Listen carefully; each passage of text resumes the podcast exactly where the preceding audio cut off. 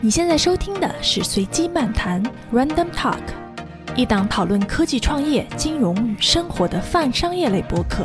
让我们一起在随机游走的市场中体会变与不变。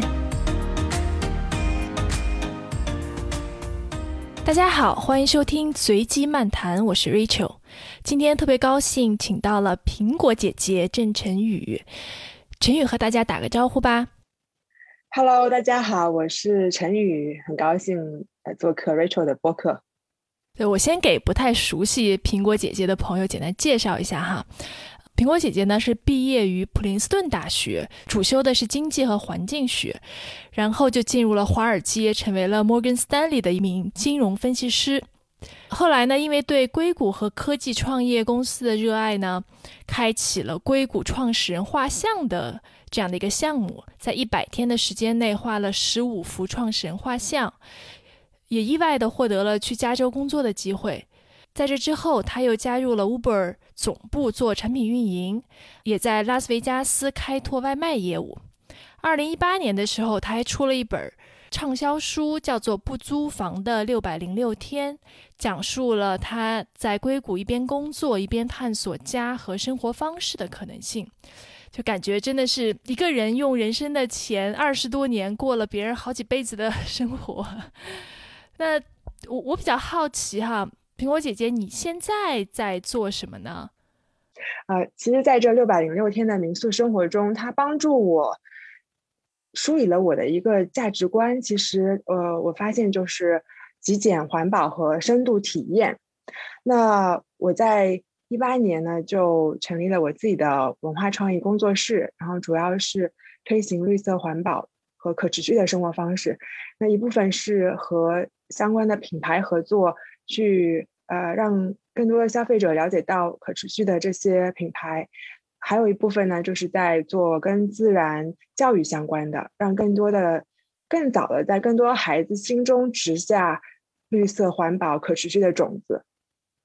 呃，对，其实我看你之前做过很多的事情，其实有创业的，然后也有金融的，为什么最后会选择落在绿色环保、可持续这样一件事情上呢？或者是这样的一个主题上面？呃，其实很多朋友也会问我这个问题哈，就是之前我这么好工作，为什么放弃了去选择现在的路？对我来说，其实是尝试了很多行业之后回归初心的一个过程。那么这要说起我高中时候在我心中植下的环保种子吧。我当时高中申请到去美国读书，那我们学校有大的森林、湖泊，然后也是在嗯自然的环境中，我就上了 AP 环境课。那些课上呢，老师就会带我们去森林里了解土壤，了解人类对整个环境的呃影响。带我们去垃圾处理工厂，了解到就是亲眼看到了塑料对我们的环境的影响，那给我在未成年的时候非常大的触动，我就想要加入学校的环保组织，然后我们会组织地球日的活动，组织不同的宿舍之间节能的大赛。那高中毕业的时候，当我申请大学的时候，其实我就心中就定了一个目标，就是说可能我的。主专业是学经济学，我想学一个可能能够帮助我更好找工作的一个专业，但是我的一个副专业我一定要学环境学，所以后来我就在普林斯顿大学读书，也就是正好我们学校也有这个 Environmental Studies Certificate，其中我们的课程就包括像未来的食物，我们了解转基因食物啊，然后呃还有像到非洲加纳，我们去。把课堂搬到生活中吧，然后我们去做呃太阳能电板，呃，sorry 太阳能炉灶，还有像一些滤水器啊，还有用在地的这些植物和药材去让它发挥更大的价值，让价值留在当地。所以呢，就是在这个大学的过程中，包括去巴拿马的热带雨林去做实验，与自然和谐相处吧，然后去呃储备这方面的。专业知识也成了我，嗯，陪伴了我整个大学的过程。那么在大学过程中，我又参与到了一个环保组织，叫巨思，那么就是做加速中国绿色化进程。我们这个组织，嗯，有把智能电网带到中国，然后啊，有和李冰冰、飞利浦一起推行节能灯泡，然后我们把全世界最好的绿色城市建设的案例，然后翻译成中文，做成案例之后呢，再做成市长培训。所以，呃，我亲身感受到了。嗯，做绿色环保这件事情，我能发挥到的价值吧。后面我也开始去带小团队，在我业余的时间哈，从大学的开始到现在吧，也在 G 四这个组织有十几年的时间了。嗯，它一直是贯穿在我生活中的。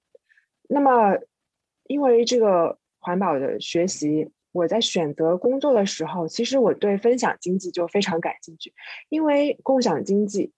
共享经济其实就是把我们地球的资源重新再分配，比如说，呃，Airbnb 是一个人的家，有多余的房间可以拿出来去接待客人。那么 Uber 呢，就是说有很多人他的车是有空余的空间的时候，更好的分配这样的这个资源吧。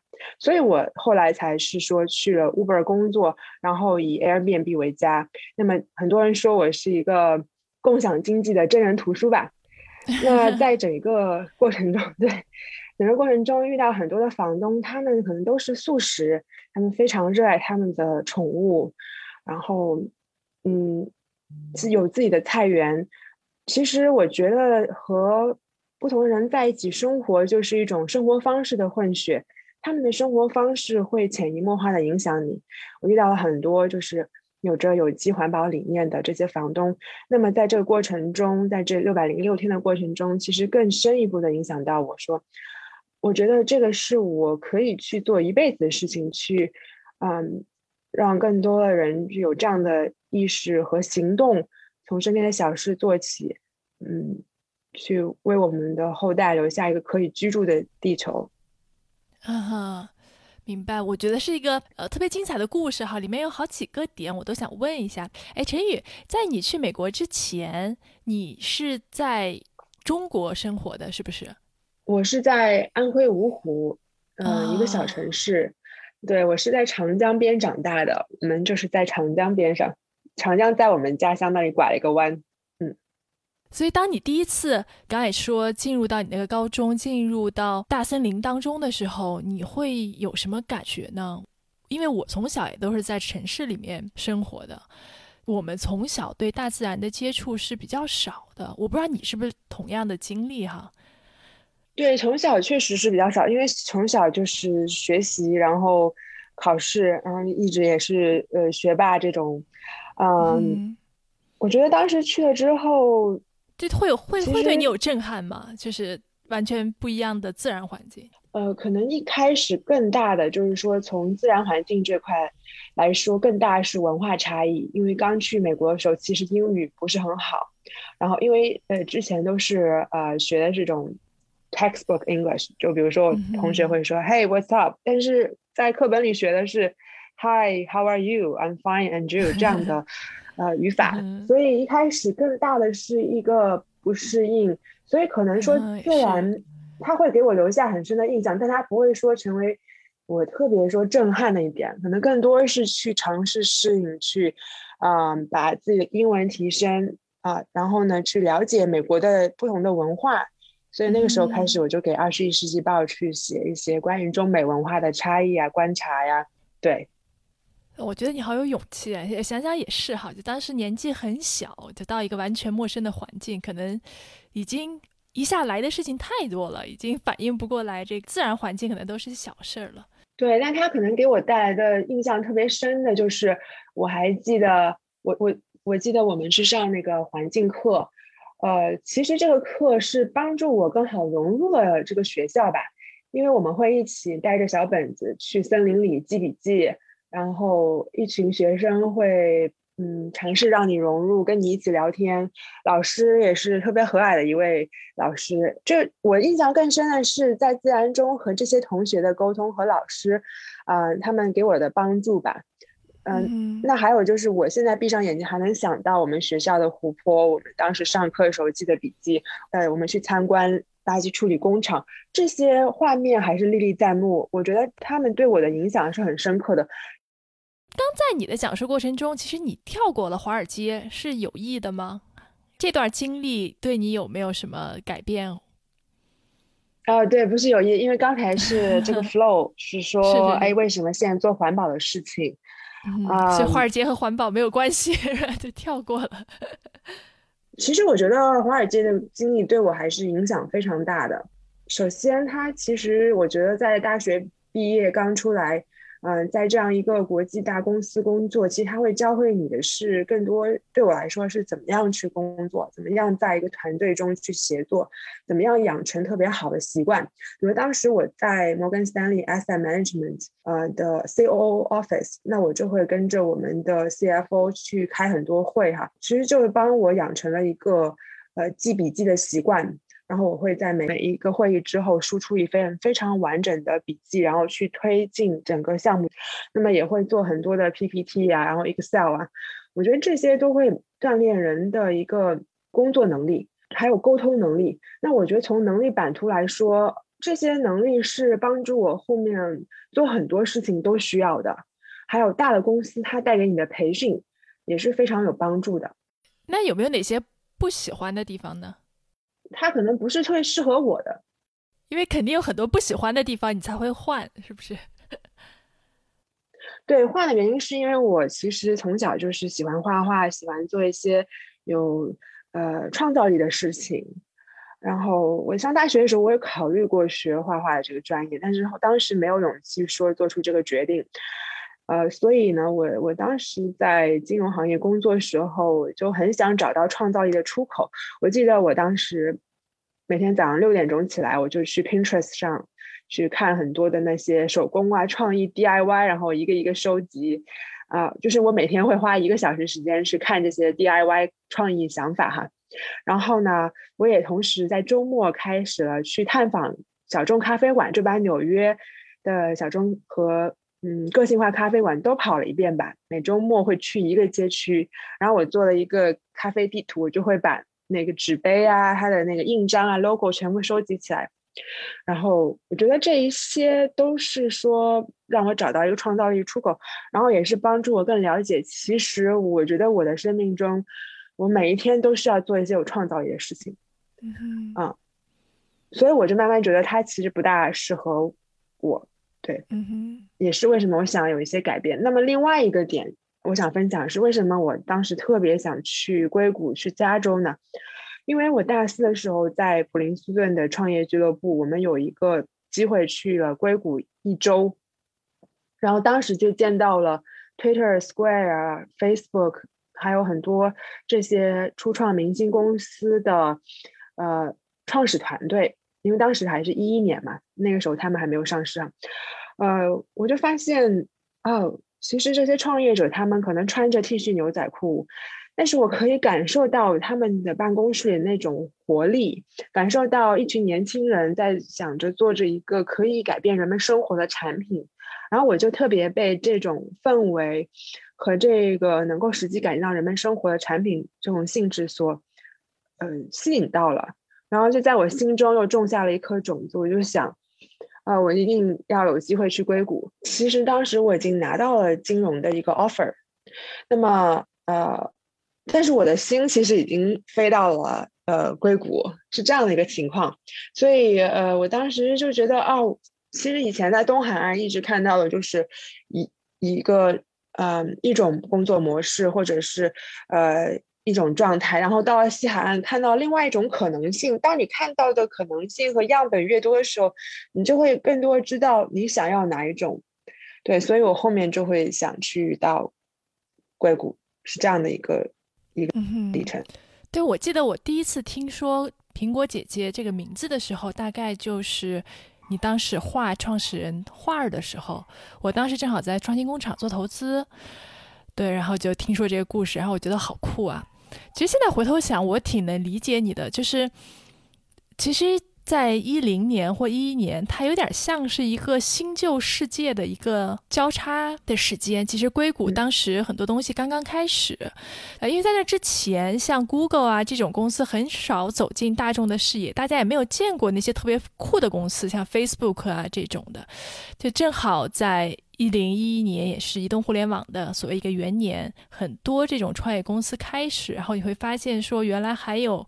这样一种可能性，还有一种公司叫做创业公司，然后这些人很酷，然后做很有意思的事情。其实我当时也是会被这些东西所吸引的。对，是。所以当时你在画硅谷创始人的画像的时候，哎，你是怎么想到这个主意的呢？我觉得这是一个很棒的想法，哎。呃，是因为刚好在一三年吧，一三年的五六月是。呃，高校毕业季就会有很多的毕业典礼演讲，当时我就想说，可以去听一些这些演讲，给自己一些灵感和创意吧，和一些鼓励。然后当时有一个演讲是在 MIT 麻省理工学院，啊，演讲者是 Drew Houston，他是 Dropbox 的创始人。那 Dropbox 是一个云分享软件哈。哦，他当时就说，嗯，工作最认真的人不是因为啊他们。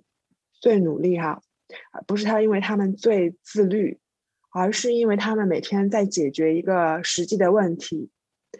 然后他也说，他给了这个呃所有毕业生一个人生信条，上面有三样东西哈。第一个是嗯圆网球、圆圈和三万天。那么网球呢，就是说呃一个小狗。你扔出去网球的时候，它会追着网球奋不顾身的奔跑。这个网球就是我们每一个人的兴趣爱好，我们想做的事情。圆圈呢，就是我们是和我们相处最多的五个人的这个中间数。所以，我们和什么样的人相处，我们就会越来越成为那样的人。三万天，就是说人生只有三万天，你永远没有准备好那一天。所以，当你有想法。当你找到自己网球的时候，就要像小狗一样去奔跑，不要去顾虑太多结果怎么样。当时我，当时我听到这个演讲的时候就特别感动嘛，觉得我就问自己哈，我自己的网球是什么呢？我我是不是应该也会为他去努力一下？然后我就想到，哎，我从小就是喜欢画画，而且我是专门画人像的，嗯。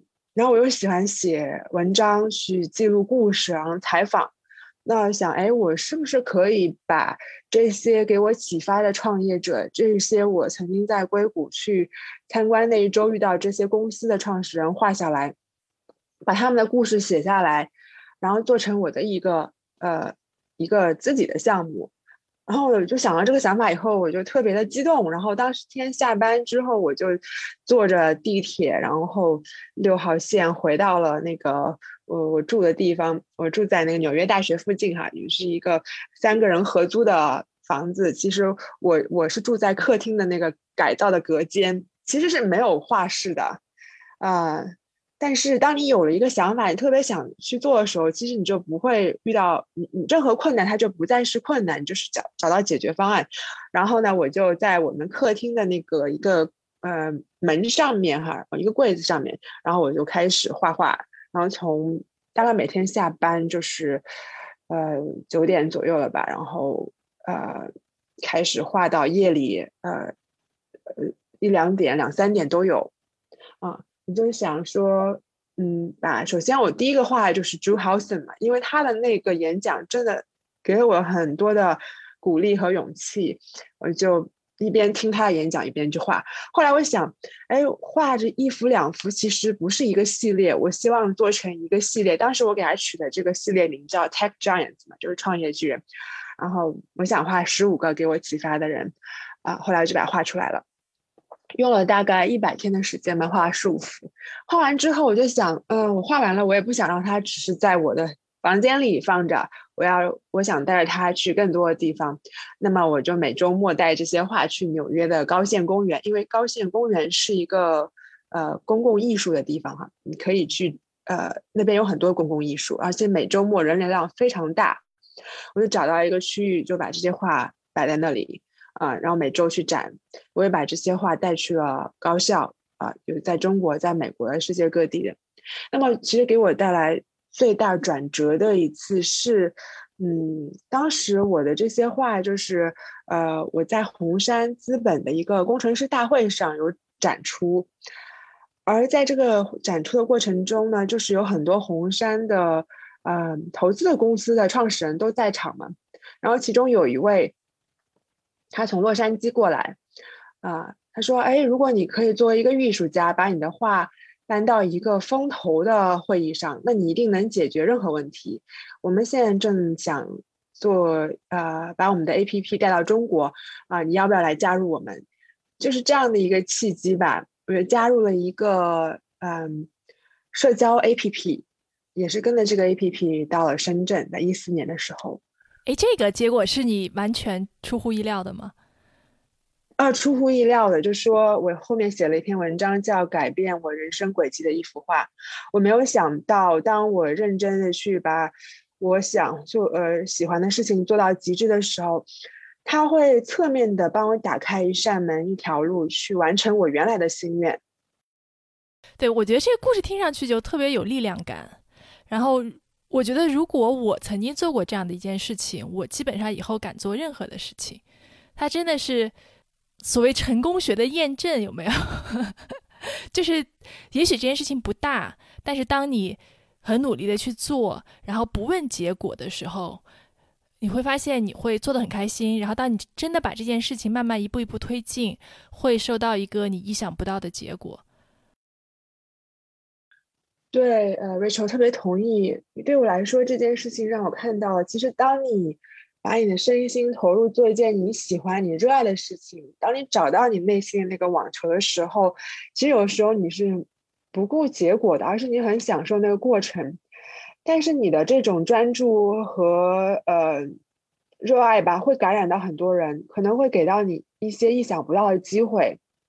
然后我的室友的爸爸就说啊，叫 play in the traffic。他说，就是你会经常出现在一个地方，然后，嗯，然后呢，当这个机会来的时候，你是准备好的，然后呢，你可能就抓住了这个机会。嗯哼，哎，那你之后又做不租房的六百零六天，也是出于同样的考虑吗？或者是出发点？其实我每年都会给自己一个小的生活实验，比如说。一二年是去探访咖啡馆，独立咖啡馆。一三年就是画这个画画像，然后到了一五年，其实这也算是我的一个生活实验。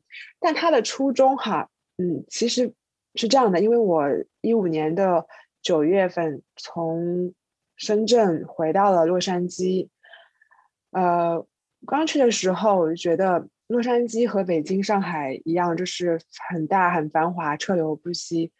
但是我觉得我自己并不属于那里，就像每一个刚到魔都或者刚到北京的朋友，要在这里找房子、租房子、安定下来，嗯，我就很想和我所工作的城市产生一种链接。呃，其实更多的是帮助我自己吧，找到一种归属感和陌生城市能够产生链接的地方。然后我从大学开始就是以住在当地人家里的方式去游学。在我知道 Airbnb 之前，其实也是很喜欢，就是住在当地人家里哈。那我当时就呃看到，哎，在我打开 Airbnb 看到洛杉矶，就是我工作的附近有特别特别多的民宿，而且都是当地有趣人家，比如说建筑师啊、设计师啊、飞行员，很多我感兴趣但没有机会去了解的行业，很多真的是。嗯，让洛杉矶成为洛杉矶这种充满创造力的人，我就想，哎，我是不是可以通过这样的方式去体验他们的生活？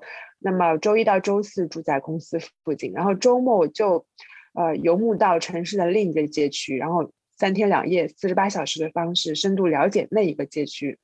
其实这样的一个契机。因为对于我，我因为我是一个比较宅的人嘛，就是当我听到这样一个方案的时候，我会觉得好累啊，因为你还要上班，对不对？你得拖着行李每天换地方，会很累吗？呃，我觉得身体上是比较累的，但是精神上是非常富足的，所以它其实是一个能量守恒，就是身体上的消耗。但是有的时候我下班了，然后骑着自行车到房东家的时候，已经十一点，然后天很黑，我也会想啊，为什么要这么折腾？如果有一个地方去就好了啊，因为其实我是基本上以行李箱为家的，是我可能每一周带着一个行李箱，呃，我的行李箱就是我的衣柜，对吧？嗯，然后可能隔了个几天就要重新把它们打包，然后带去下一个家。嗯哼。但有的时候，我我早上醒来，嗯，看到一个满眼的竹林，然后有泉水叮咚，好像是《爱丽丝梦游仙境》的地方出现在我面前的时候，或者我遇到一个印第安人，他养了一个二十一岁的鸽子和二十一岁的猫咪的时候。我就觉得电影中的画面一次又一次的出现在我的面前，而且同样是我曾经工作过的洛杉矶，呃，我用了完全不一样的方式去了解它。没有想到我工作的附近就有这样的爱丽丝梦游仙境的地方，它可能离我的办公地点没有那么远，只是说从外面看，它们都是一样的房子，但当你真的走进去。是完全不一样的世界。我记得有一句话说，每一个家就是一个呃迷你的这个世界宇宙，每一个家都是一个小宇宙嘛。其实我就是走进了一个又一个小的宇宙、小的星球，然后感觉去探索，是这样的情况。那么，就像你刚刚提到说，呃，频繁搬家这种呃这种。可能舟车劳累，那么周一到周四我尽量是不搬家，因为我就是说不想影响的工作，所以我其实是提前用那个谷歌的呃日历做了一个规划的，就是每个月我可能是按照月或者是每两周这样规划一下。哎，你的这个计划我比较好奇啊，就是你的爸爸妈妈怎么看待呀？会有什么评论吗？或者是阻碍？还是很支持？其实我。二零一二年第一次用 Airbnb 是我妈预定的啊，呃，因为她知道我从高中就有寄宿家庭，然后当时我大学毕业的时候，啊，我爸妈来参加毕业旅行，然后我就跟我妈说有 Airbnb，因为我妈一直是拥抱这种新的科技的，然后她看了以后就去下单预定了在纽约的两个 Airbnb，呃。他们大部分是支持我做的事情，但是要保证前提是我会呃关注到安全问题，然后确保自己不要去随意的冒险。我觉得呃，其实我也不是为我自己，我也要就是为我家人考虑到这种安全问题。所以我在每一个呃我所有的 Airbnb 我选的都是五星房东，我会仔细阅读他所有的评论，然后再去选择这些房源。对，还有一个小的插曲，就是说，嗯，其实这件事情不是一个创业公司，但对我来说是一个非常有创业精神的尝试吧。因为有很多人说，你怎么能够，嗯，就是你做这件事情会不会比租房贵很多？呃，这是很多人会问我的问题。是这样的一个契机哈，就是，嗯，再次验证了，当你把你自己擅长喜欢的事情做到极致的时候，机会会来找你。啊，我。记得在一五年的夏天，我就是在知乎上写了一篇文章，叫《如何用 Airbnb 收获更好的体验》。然后我也没有想到这篇文章刚好是在知乎上非常的火，因为当时是 Airbnb 在中国，呃，出境游开始暴增的那年嘛。嗯哼。等到十一的时候，我看到我的 Airbnb 的账户上就会有一些，嗯，就是。推荐，当你推荐人来的时候，你就会有一些旅行基金。我当时是把这个链接放在了我的文章底部哈。嗯，到十一国庆节出游高峰之后，我看到我的账户上是有足够能够支持我三个月的这个呃旅行基金的。我说，哎，那这个其实是天时地利人和，嗯，让我有了这样的一个契机去开启这样的一个生活实验。对，嗯，所以你后面就一直使用这样的方法吗？嗯，没有一直省干法，是我嗯是把我的就是呃工资预留下来去做这件事情，因为它其实是这样的哈，就是呃当我过着一个行李箱的生活的时候，我就没有太多的开销，因为我没有办法买衣服，没有办法买很添置很多新的东西，就变成了断舍离的生活。那么平常除了日常的开销，嗯，呃维持生活之外，我其实没有太多的这种开销。然后可能把去娱乐或者是购物的东呃这块呃放到了去体验生活，去做这个生活实验。对我就觉得是给我自己设计的人生学校交了一个学费，我是用这样的心态去做这件事情的。嗯哼，哎，你自我评价会是一个很自律的人吗？呃，觉得是相对自律的吧。我觉得可能越年轻的时候越自律。那现在的话，可能会没有说我二十五六岁的时候那么自律。为什么呢？为什么没有原来自律？我的理论是，呃，我的感觉是，自律它是一个定量，它是会被消耗的。因为我之前长期就是做很多事情，呃，白天工作，然后晚上去做志愿者活动，嗯，然后，呃。一边工作一边写我的公众号，其实很多时候你要把你的意志力全部用在很多事情上。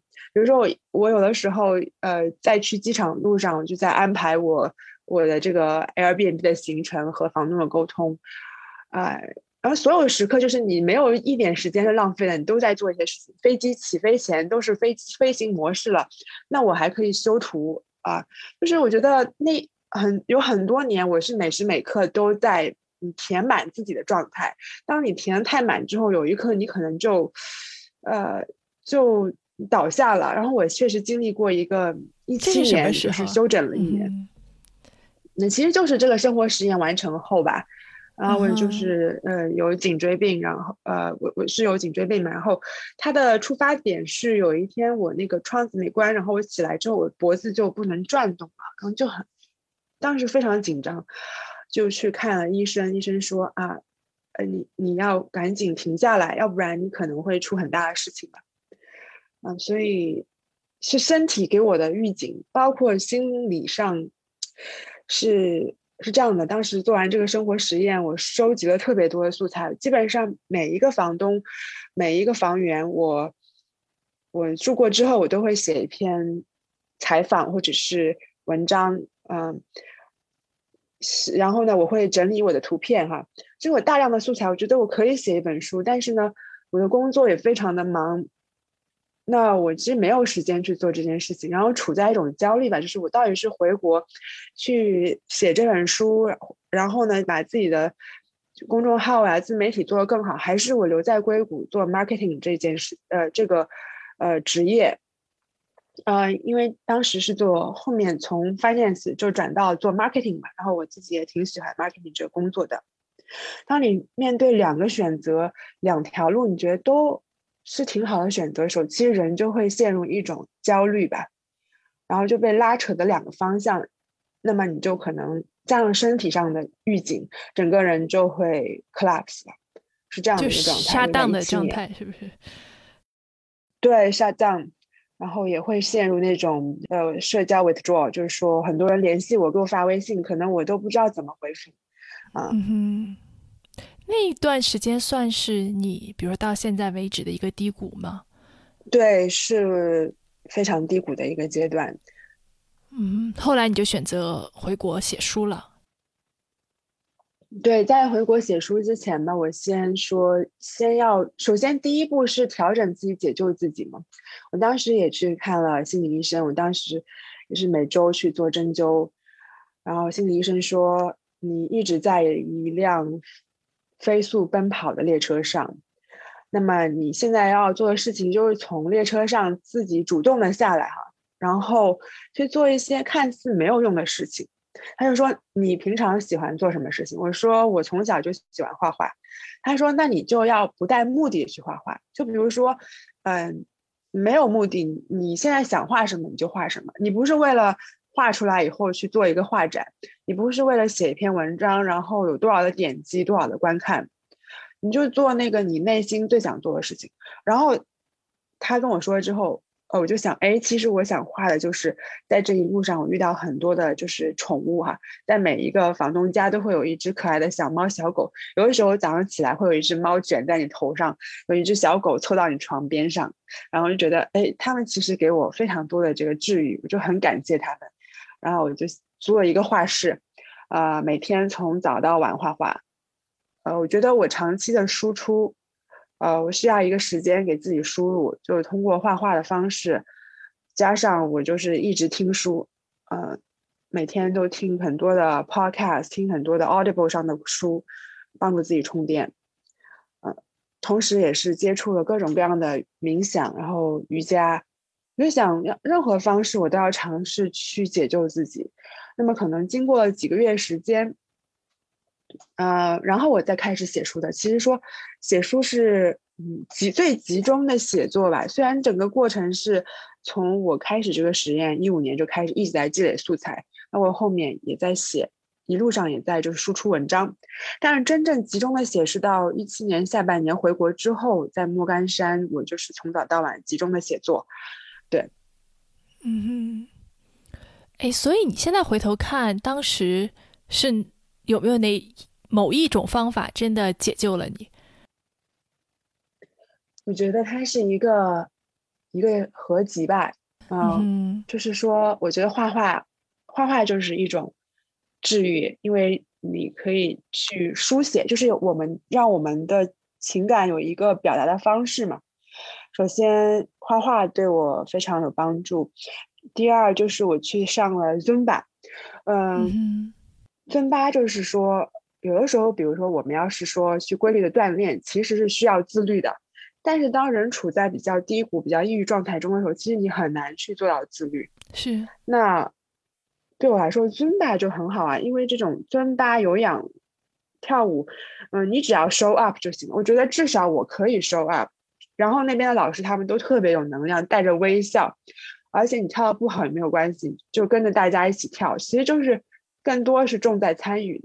有一段时间我是一天上两节尊巴，然后再上一个瑜伽，然后接触到一些冥想。就是说以前我是很多东西我觉得我没有时间去做，但那段时间我想我要给每一个事情，呃一次机会，然后我全身心投入。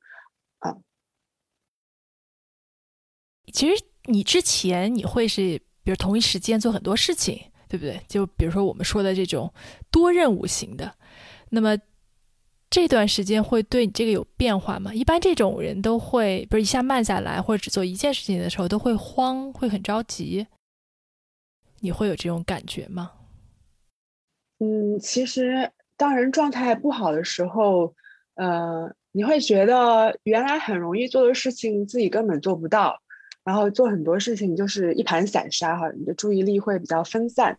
嗯，呃，所以呢，当时一开始是比较失望的，觉得哎，就是最早的状态是比较失望，就是以前很容易做的事情，现在完全做不了嘛。那也是一个就是嗯，特别高效的人可能会遇到的问题吧。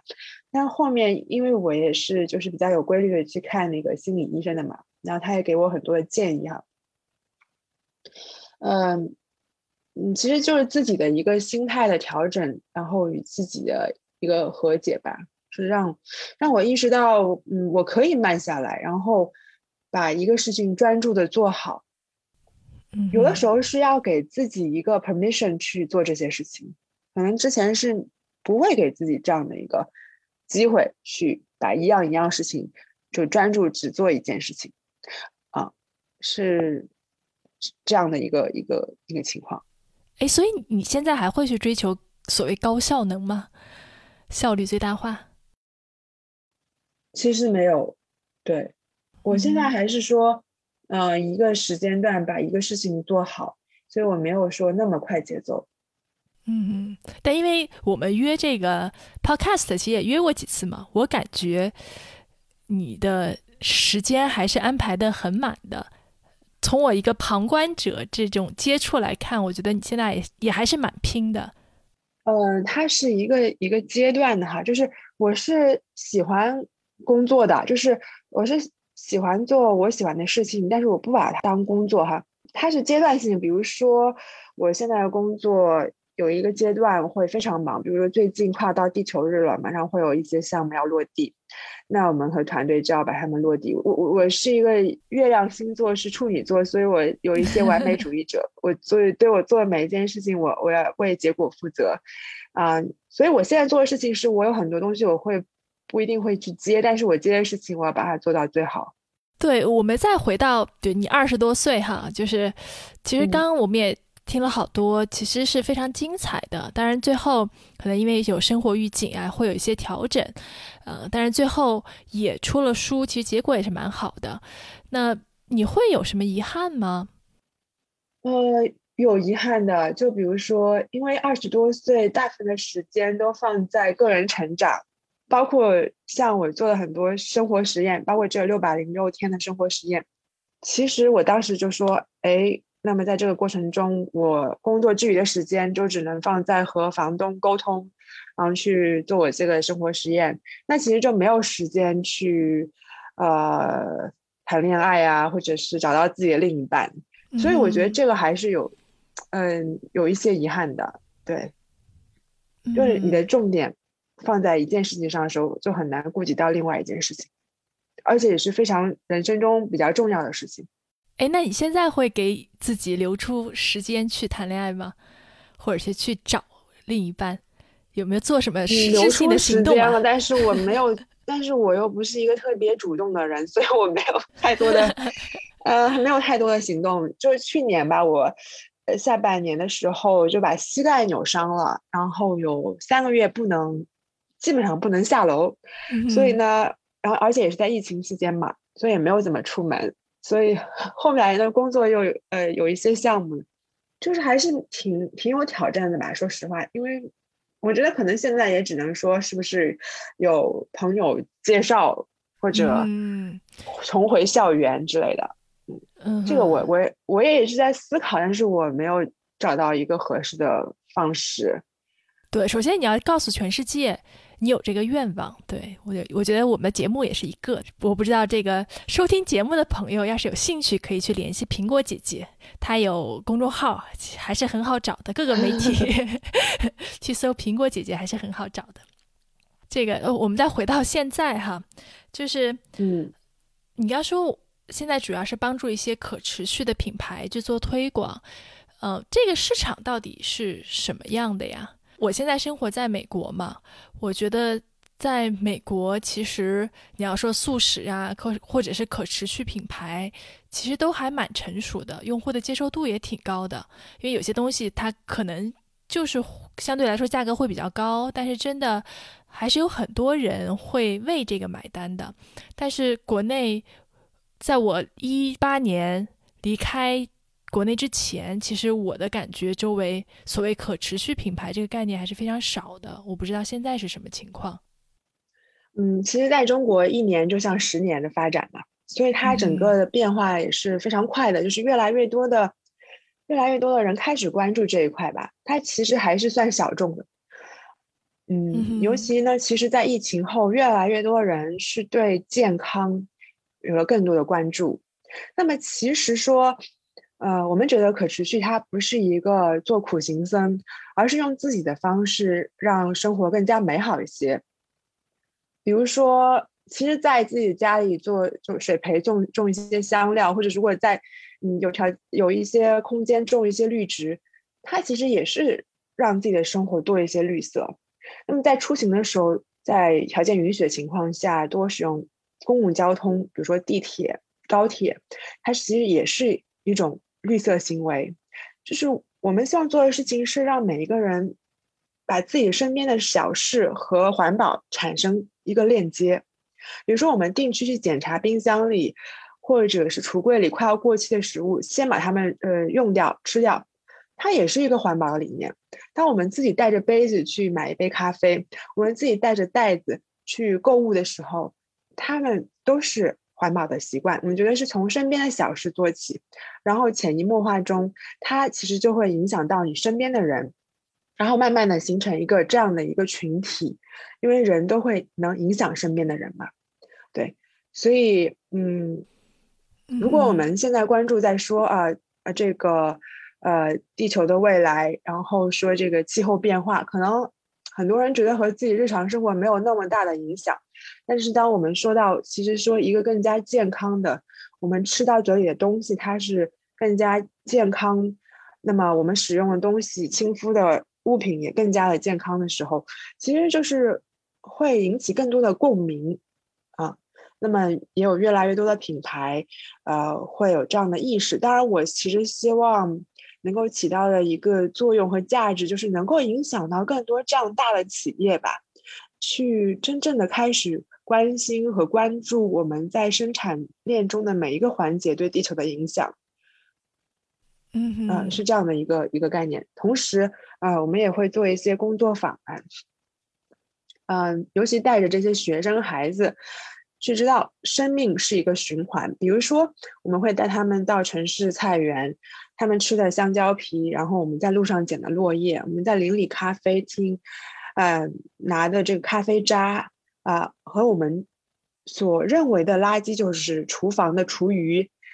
那么我们可以把它做成堆肥，然后蚯蚓把它们变成肥料，然后这些肥料、这些 compost 又会变成种出最好的菜。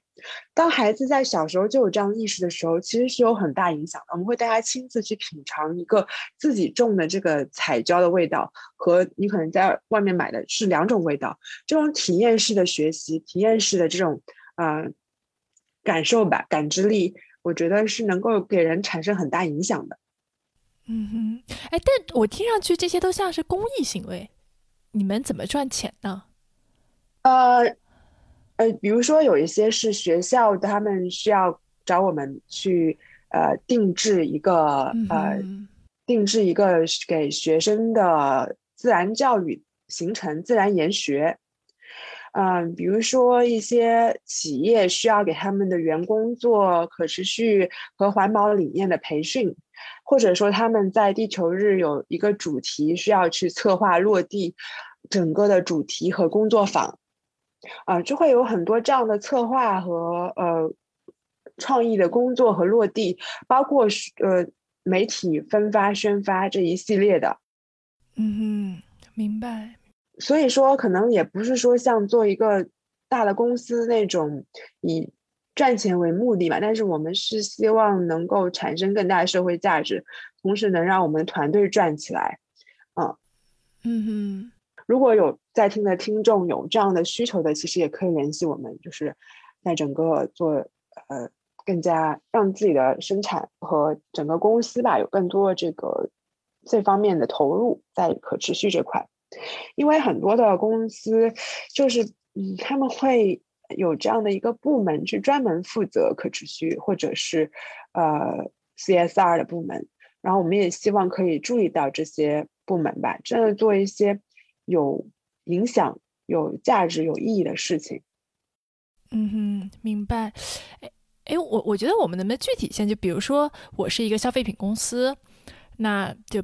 假假设我是卖衣服的吧，如果我在我的这个品牌里面加入可持续的概念，会有哪些好处呢？或者我最大的困难在哪里？嗯，对，这个衣服公司可能是从你的材料还有染色，比如说你这高饱和度的和低饱和度的，你你的染料它的污染是不一样的。比如说你做一个 packaging，然后你上面有很多很多的色彩，和你做一个比较简单颜色，那你产生的污染也是不一样的。那还有一个就是包装，现在有个问题就是过度包装，基本上你买衣服就有很多塑料袋，然后盒子上也贴了很多，对不对？那么就可能有你可以用棉纸去卷你的衣服，然后呢，你的这个可以用拉链箱，而不是用这种贴很多胶布的，因为拉链箱是完全不需要胶布的。我们可以去减少塑料的使用。还有一点就是在这个整个过程中。有很多个环节是可以优化，但是它的价格可能会，就它的利润可能会降低啊。对，就是对于一个商家来说，服装这块我可能没有说那么那么呃专家，所以我说只是我的一些了解。比如现在市面上的可持续品牌在推广过程中，可能会遇到最大的障碍是什么呢？有几种吧，其实它是一个 demand supply 的一个挑战，就是当你的。嗯，需求量和你的呃生产，你的需求量还没有那么大的时候，你的单价一定是更高的。所以说，很多可持续产品它的价格是偏高的。嗯哼，这个是一个行业内的挑战嘛，就是说可持续的东西它会更加贵一些，但是同时可能比如说你买这个瑜伽垫，你可以用五年六年，它都不会坏，它都不会有变化。但另外一个瑜伽垫，你每年要换一个。其实你的折旧率就很高，就是让更多人理解，其实买一个，呃，可能单价稍微高一些，但是它的质量可以维持很久，你可以用很多年的，其实也是一个思想的转变，就是就是你看到它是整个 life cycle 的这个价值，而不是说你眼前的这个价值是一点。嗯，呃，还有一一点就是说，嗯，比如说自带杯。嗯，有很多咖啡厅现在开始就是你自带杯可以立减五元嘛，然后同时他会在那边卖这个自带杯，它其实就形成一个闭环。那我觉得咖啡自带杯呢，是一个让你可以省钱的同时，可以做出一些环保，然后养成一个习惯的过程。嗯，对。现在的我觉得主要的挑战的话呢，还是说在价格点呃价格点和一个整体的意识上吧，就是。让更多消费者理解为什么要选择对环境更加友好的，也对自己更好的产品，就是对自己好、对地球好的产品。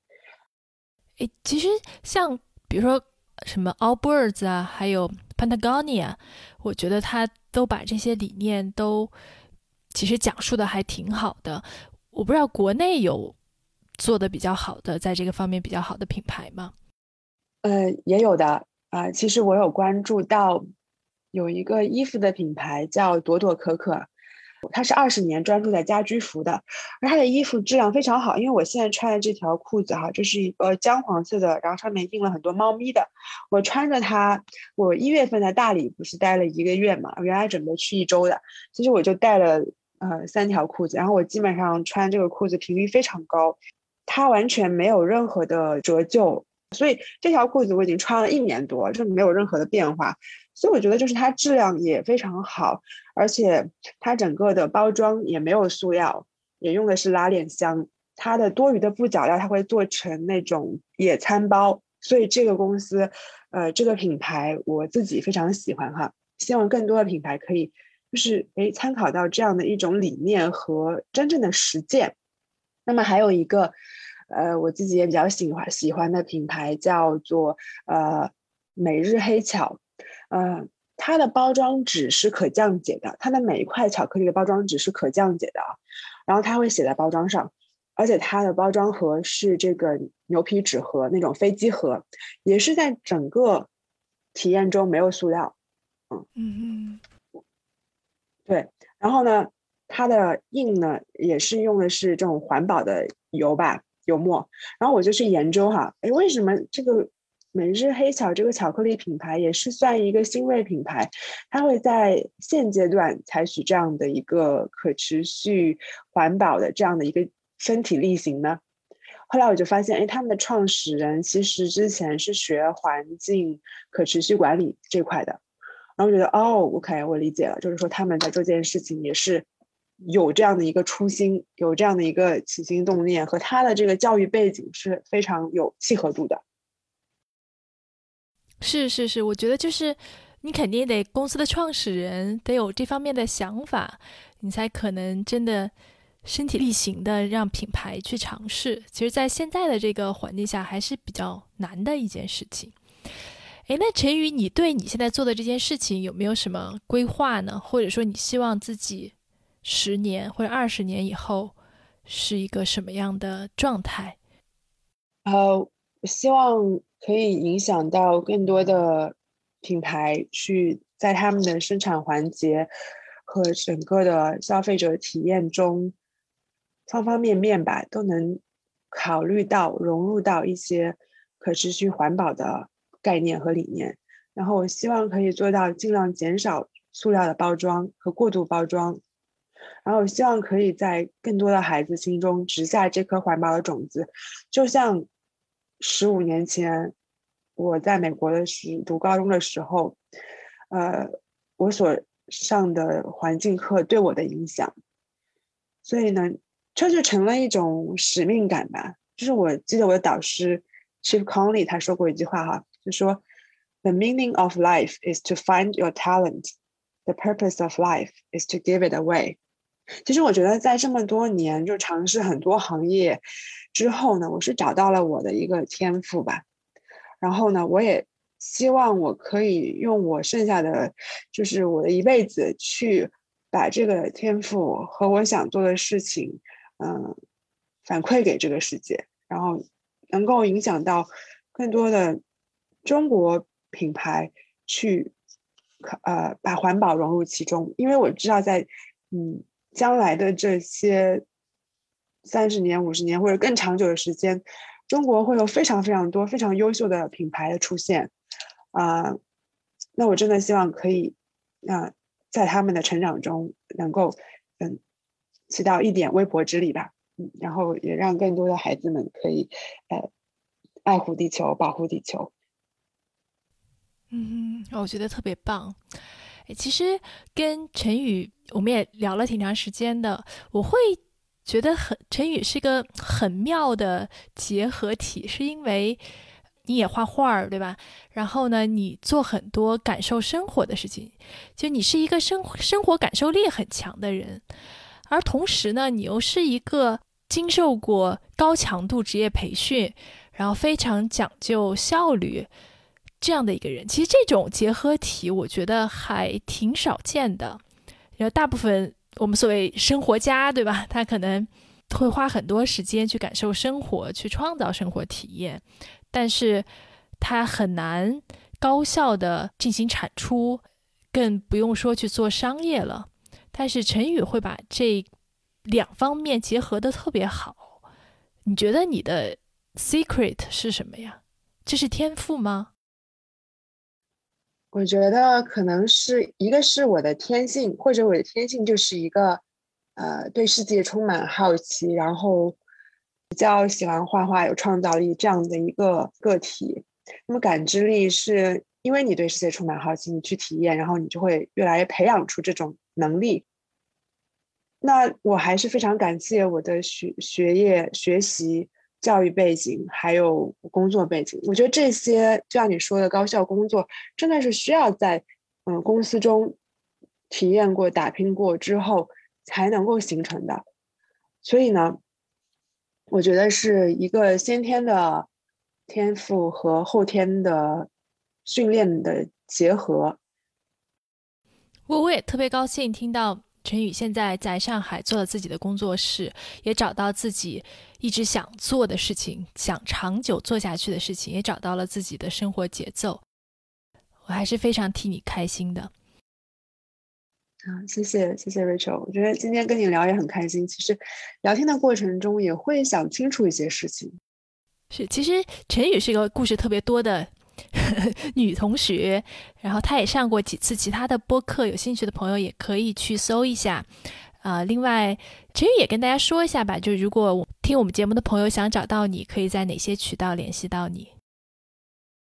可以在微信公众号“苹果姐姐”，还有我的。豆瓣、小红书、微博就是苹果姐姐，Instagram 陈宇 Z，基本上搜苹果姐姐就会找到我了。嗯，陈宇最后有没有什么想跟大家分享的没有说到的？嗯，其实我这些年吧，一直相信的一句话，就是我践行的一句话，就是做有执行力的梦想家。我觉得这个世界需要有梦想。有无边的想想象力，同时也非常需要执行力去把梦想照进现实。然后也想把这句话送给所有有梦想在追梦路上的朋友。就像我这本书《不租房的六百零六天》，其实我的扉页上写的是写给每一位追梦路上的人。每个人的梦想可能不一样，嗯，但是我们都会用自己的双脚去走出自己的路，啊，去实现自己想做的事情。也欢迎大家去买苹果姐姐的书。那我们今天就到这里，非常感谢陈宇做客我们的节目。我们节目上线的时候，正好会离四月二十二号世界地球日会比较近了。也希望大家通过收听我们的节目，更多的了解到可持续环保这样的一些概念，能够身体力行的为我们的地球做一些贡献。那感谢大家收听本期的随机漫谈，感谢陈宇做客，我们下回见，拜拜，拜拜。